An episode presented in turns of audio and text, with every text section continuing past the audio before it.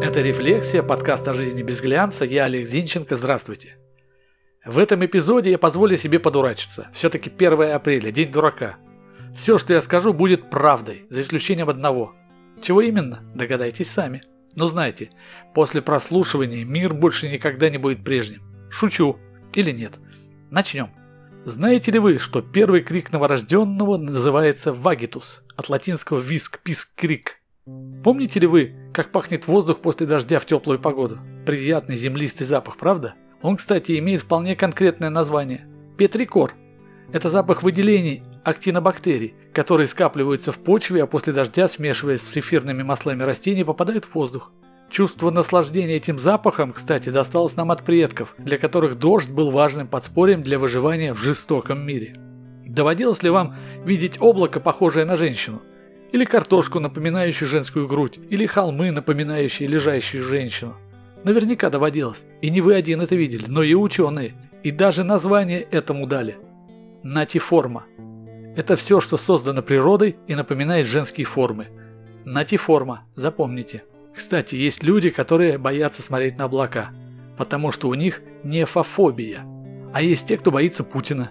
И их диагноза тоже есть название – цезарефобия. Знаете ли вы, что если проволоку, удерживающую пробку на шампанском, расплести, ее длина будет от пятидесяти двух до шестидесяти сантиметров? Кстати, называется она мюзле.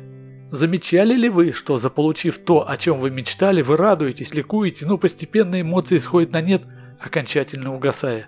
Это габитуация, снижение эмоций в силу привыкания мозга к ситуации. И с этим ничего нельзя поделать. Самая высокая гора на Земле не Джомолунгма, Эверест, высотой восемь тысяч восемьсот сорок восемь метров, а Мауна-Кеа на Гавайях. Ее высота от подошвы десять тысяч двести три метра, но над поверхностью моря возвышается всего четыре тысячи двести пять метров. Ни один лист бумаги невозможно сложить пополам больше семи раз. Попробуйте. Самое засушливое место на Земле – материковая Антарктида. Некоторые ее участки не видели осадков более двух миллионов лет, а снег туда приносит ветер, гоня по поверхности не смерзающиеся из-за низкой влажности снежинки. Громкий щелчок хлыста пастуха или погонщика скота – это не звук удара, а звук преодоления кончиком хлыста звукового барьера. Луна ежегодно отдаляется от Земли на четыре сантиметра.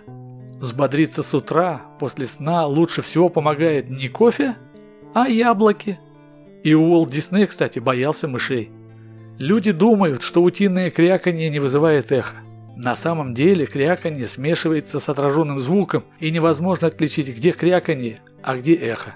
Арахис используют для производства динамита. Из арахисового масла делают глицерин. Из глицерина нитроглицерин, а это один из компонентов динамита.